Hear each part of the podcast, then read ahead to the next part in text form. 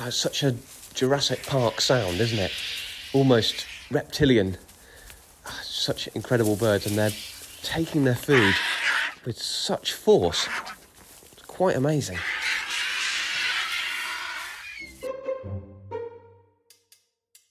Ugly, menacing, and unhygienic.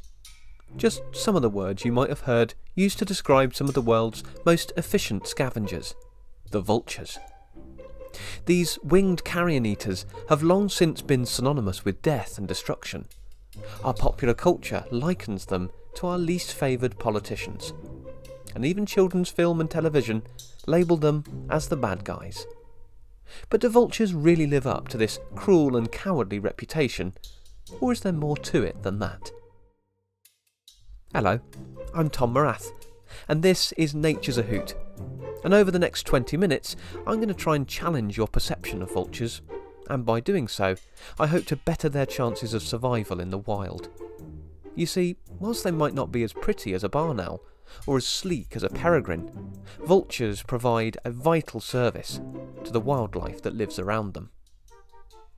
There are two distinct groups of vultures across the world seven New World vultures from the Americas, including the widespread turkey vultures and the monstrous condors. And there's 16 Old World vultures from Europe, Africa, and Asia, including the smaller hooded vultures to the gigantic bearded vultures, with a wingspan of over 2.5 metres. These two groups of birds both live to eat carrion. They fill the same ecological niche on opposite sides of the world, having evolved completely separately from one another. A fine example of convergent evolution. All vultures are adapted to do their job perfectly. Many are equipped with long necks for reaching inside of large carcasses that they feed from, a head that's free from elaborate feathering in order to keep clean, and a formidable beak for ripping and tearing their food away from the bone. Now, I know what you're thinking. Charming. And I get it, but stick with me. I'm hoping that by the end of this programme, you'll have a newfound love for these misunderstood birds. Before they can perform this gruesome task, though, vultures have to be very good at finding their food in the first place. A tall order when it's not even breathing. The vultures are really fascinating for me because they were a bit of a, a juxtaposition, if you like, that uh, a species like many birds of prey, which are sort of famous for their amazing visual acuity and seeing over long distances, etc. Yet vultures seem to be one of those species that were really suffering for, from flying into things like wind turbines and power lines, etc. So I kind of wanted to understand how a group of birds so famous for their vision was seemingly really struggling with this very new facet of their life, which is unexpected, massive objects in their way that we've put there. And I really wanted to understand whether there was a visual element to why they keep flying into things, basically. Dr. Steve Portugal is a. Hang on a minute, let me get this right. A comparative ecophysiologist. Huh, there. He studies animal behaviour and physiology. One of the pieces of research that he's worked on looks into how vultures view the world. The visual field essentially is the area around your head at which you can retrieve visual information. So it's a three dimensional sphere, if you like, that encompasses and surrounds your head by which you retrieve visual information. So it turns out vultures certainly do have quite an unusual visual field. They have really quite a small area of binocularity at the front, so there's not much overlap, if you like, where they're looking out the front. And this is because for most vultures, they're feeding on objects that aren't moving. They're looking for dead things. So they don't really have to have high speed connection between their beak and their feet with a moving object. You know, they can just comfortably land beside a carcass, bound over to it. You know, they don't really have to make fast contact. They also have these massive ridges, if you like, eyebrows, um, to stop them burning their eyes from the sun when they're up high. And when you couple that with the fact that when they're flying, they're typically looking down because they're looking for dead things and for food. That basically means that they can't see in the direction of travel. So if the vulture is flying along looking down, it can't see immediately in front of it because of these big eye ridges, because of this small binocularity, and because of looking down. So they literally, they're simply not looking in the direction that they're travelling because over the million years they've been around, there would never have been something up in the sky in their way.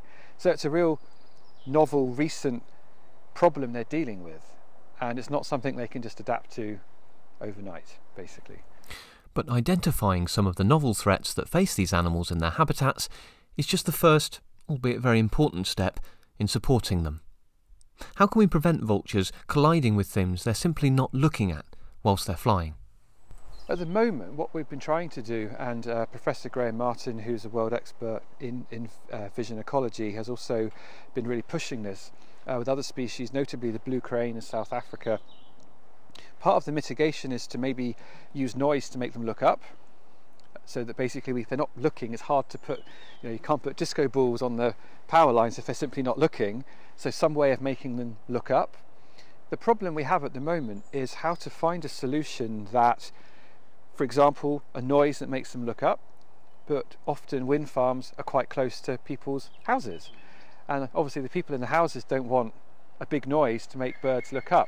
So, what we're working on is trying to find a solution that keeps people happy, that keeps the companies happy, because they don't want to see a drop in efficiency of what they're trying to do, but makes birds aware of what's ahead of them. And for other species, if I'm honest, it's been easier to remedy than vultures because of this habit of them looking down. So it's still very much a work in progress. This work to protect vultures from their unseen threats is ongoing. And I, for one, am looking forward to seeing how some of these solutions to protect them play out in the years to come. I have a feeling that research like Steve's is going to be the building blocks for any success in this area. Now, how do I plan to convert you into loving vultures if you don't already? Well, here's my three best efforts. Buckle up. First, vultures are obligate scavengers, on the whole, meaning that they don't naturally predate on other living creatures. If you feel a bit sorry for the prey when you're watching a wildlife documentary, you can rest assured that vultures play no part in a hunt like that. Mostly. Second, in some ecosystems, vultures eat more meat than any other creature, with the exception of flies. This provides those ecosystems with an unrivaled clean-up service. Without these aerial scavengers, where would all that rotting meat go? Makes you think, doesn't it?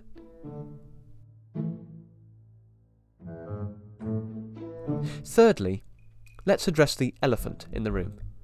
Or maybe the bird in the room. I'm talking, of course, about the ugly label that vultures are so often given. What really is ugliness anyway? One of my favourite quotes on this subject comes from author Matt Haig. He says, If you think something is ugly, look harder. Ugliness is just a failure of seeing. I wholeheartedly agree. And when it comes to a vulture, the more you see, the more you appreciate just how perfectly evolved they are to survive. In any case, what self respecting vulture wants to get grubby doing their day job? Minimal feathers help to keep them nice and clean. All this means that vultures fill a niche that no other animals can, making them a keystone species, an organism without whom other organisms may not survive. Some keystone species exist in their millions, others in their thousands.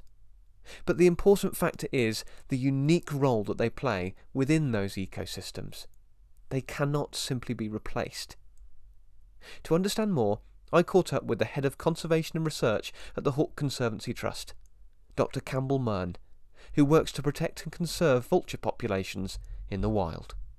So keystone species sometimes get called ecosystem engineers or species that have a major physical impact on their ecosystem. Um, vultures are really important, of course, because of their high trophic level and this interaction with things like disease. They're really good indicators of what's happening in the ecosystem where they live. Um, but the reality is that we're still trying to untangle what role vultures have in terms of really important things like disease ecology. That's really interesting to me. So if we change the number of vultures that there are in an ecosystem, what are the consequences for things like diseases and disease ecology. The obligate scavengers are really important because in some ecosystems around the world, and I think you and I were talking a little while ago about the Serengeti, And so some of the seminal work on vultures that was done by Professor David Houston in the Serengeti back in the 60s and the 70s, he was the first person to really start quantifying what vultures eat, how much they eat. And he estimated that in that particular ecosystem, they probably eat more dead stuff than everything else put together apart from blowflies, right? So when you take a, a a group of animals, like because there's more than one species of vulture in that ecosystem, when you take them out of that system, there's there's consequences. And again, rewinding to what we said before, we're still trying to un- untangle what those consequences are. When you have massive declines of vultures, what does that mean for the ecosystem? What are the consequences of that? We know it's going to be important, but we're still trying to pin it down. With a declining population, it's up to organisations like the Hawk Conservancy Trust to understand the threats these species face. According to Campbell, there seems to be one common factor endangering old world species of vultures the most. Poisoning's the main problem. Really, you know, if we look at, at Africa, Eurasia, poisoning in one form or another, sometimes it's deliberate, other times it's accidental. So if we compare vultures in South Asia, that suffered, some species suffered nearly a 99, over a 99% decline, and that was because of a veterinary drug. So that was an accidental poisoning. So the cattle that they ate was treated with this particular drug called diclofenac, and the vulture's main food source was the cattle once they died. But the cattle often died with this drug in their system. The vultures eat the dead animal and then they get poisoned. And that nearly wiped out three species of vultures. So it was accidental. But in Africa, sometimes vultures get poisoned um, when there's conflict between people who own livestock and there's conflict between them and predators. So if you imagine a lion, for example, comes out of a national park, kills somebody's cow, the livestock owner often retaliates by poisoning that carcass to try and kill the lion when the lion comes back. And sometimes the vultures will eat that poisoned carcass first and they die, so that's indirect poisoning. Or sometimes the lion will eat the poison, then die, and then the vultures will eat the dead lion and get poisoned. That's secondary poisoning. And that's still accidental. The vultures are like collateral damage to that conflict. And then sometimes, sadly, people poison vultures deliberately to reduce the role that they have in terms of finding poached animals. That's called sentinel poisoning. So the vultures are like the sentinels that law enforcement sometimes use to find dead animals or poached animals. And the poachers think that if they wipe out all the vultures, then there's that many fewer eyes in the sky. That's less of a problem now than it was a few years ago. It's still a problem. So that's direct poisoning. And then other the third main reason in Africa in particular is people have superstitious beliefs or um, cultural uses for vultures, so they poison them to harvest them for belief based use. And that is a big problem, right? And it's a big problem not just for vultures, but it's also a big problem for people who want to use these animal products because they've often still got lots of toxins in them. So people consume vulture parts, and if they've bought a vulture that's been harvested by poisoning, they're very likely to get poisoned themselves. Vultures' problems have been many and far reaching. Each species faces a threat of some kind. Two main areas of focus for the Hawk Conservancy Trust have been those species threatened in Africa and in Asia. I first asked Campbell about the work that was done to support Asian vultures during what was dubbed the Asian vulture crisis, which saw dramatic declines in species during the late 20th century? Yeah, the main thing that was done was two, twofold, right? One was that the establishment of a lot of conservation breeding centres where there was a safety net population of birds that were brought into captivity in, in newly built centres. And that's been remarkably successful. All of those centres have had breeding birds and they're all doing well. So that was the safety net. In the meantime, while those birds were being put safely into aviaries, there was a huge effort on the ground to identify key places where um, the environment could be made safe by the removal of these veterinary drugs. and then the third thing is ongoing testing of drugs that we didn't know about the toxicity of.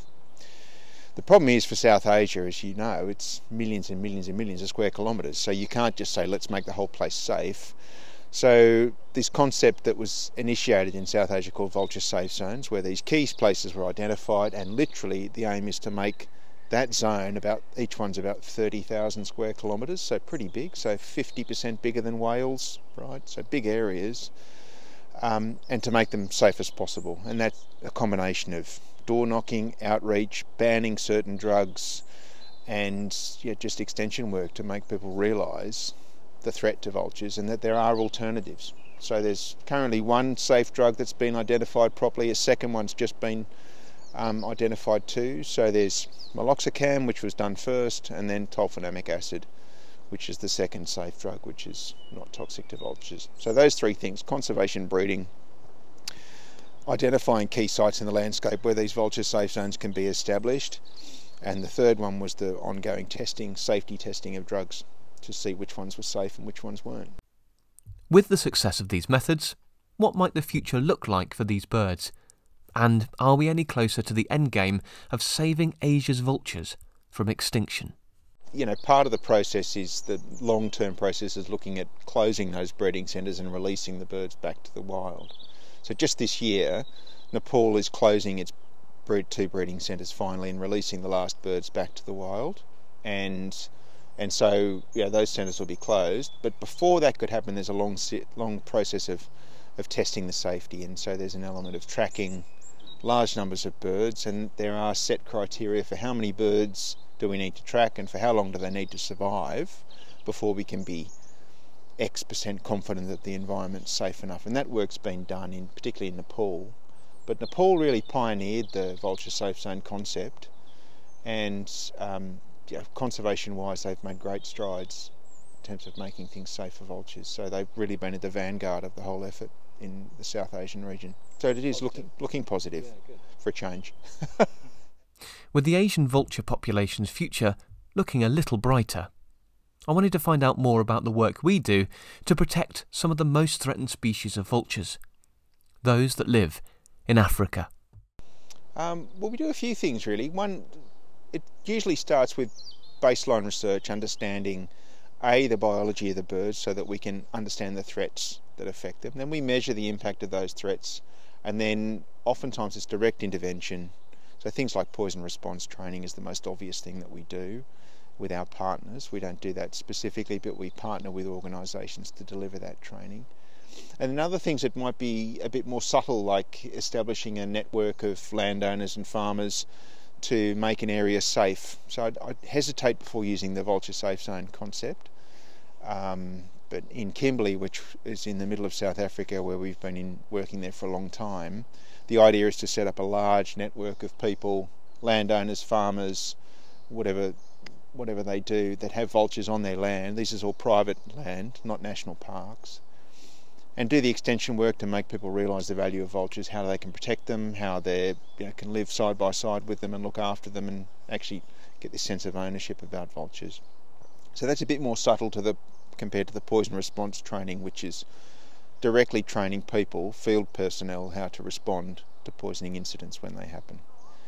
And then the third one is a new project that we're looking at, which is which is a direct threat to nesting habitat um, in this particular case from elephants. So we're looking at how to mitigate the threat or the damage, not just the threat, but the damage that elephants do to the nesting habitat of an endangered vulture species and how we can stop that from happening. So three different types really. Yeah, so training is one, extension is another, and direct intervention is the third. It's fair to say that Campbell has sat at the front line of the work we do with African vultures having worked with the teams on the ground providing poison response action and monitoring populations. With this experience in mind, it's pretty safe to say that he's best placed to comment on how the population's chances are looking as we move into the future. It's pretty cloudy at the moment, I'd say, for an Afri- from an African vulture perspective. You know, I, you know, we've been involved in more research looking at population trends for not just vultures, that vultures are included, and we're looking to see if we can get those results out to a wider audience this year. Um, but that's what makes me say that it's a bit cloudy still. There's still a long way to go. Some people want to talk about, um, you know, supplementing birds or releasing birds like we're seeing in South Asia. But the the suite of threats that African vultures face is still really broad, and you know, really at the moment, until we get a handle on those and reduce those threats, we have to try and protect the birds that are out there already um, before we release any more. Mm. So yeah, let's see. Yeah, I'm not as favor- I'm not as positive about Africa as I'm about South Asia. We remain committed to our work to protect these beautiful birds, and will continue to work to achieve our mission to conserve them, with the help of our supporters. On a lighter note, time for our regular bit of fun.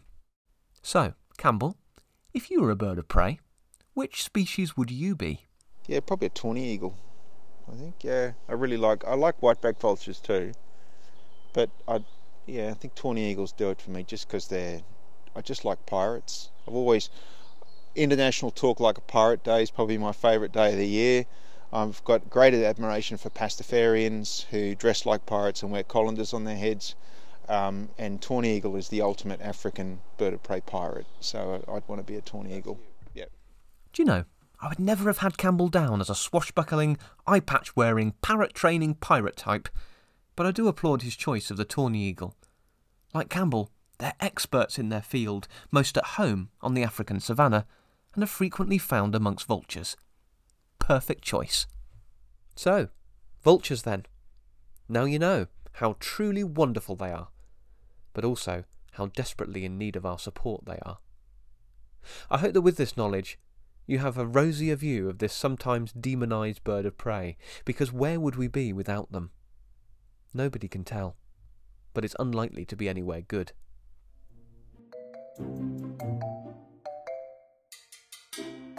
Next time, I'll be investigating the secretary bird and their killer kick. I'd like to thank my guests, Dr. Steve Portugal and Dr. Campbell Murn, for their time and support in putting this episode together. If you want to know more about the work we do to conserve vultures, the research we've mentioned on the show, and much more besides, you can find loads more on our website, hawk-conservancy.org. Lots more bird of prey content can also be found on our social media pages. You'll find us on Facebook, Twitter, Instagram, and TikTok. If you've enjoyed this episode, please subscribe and perhaps consider leaving us a review wherever you get your podcasts.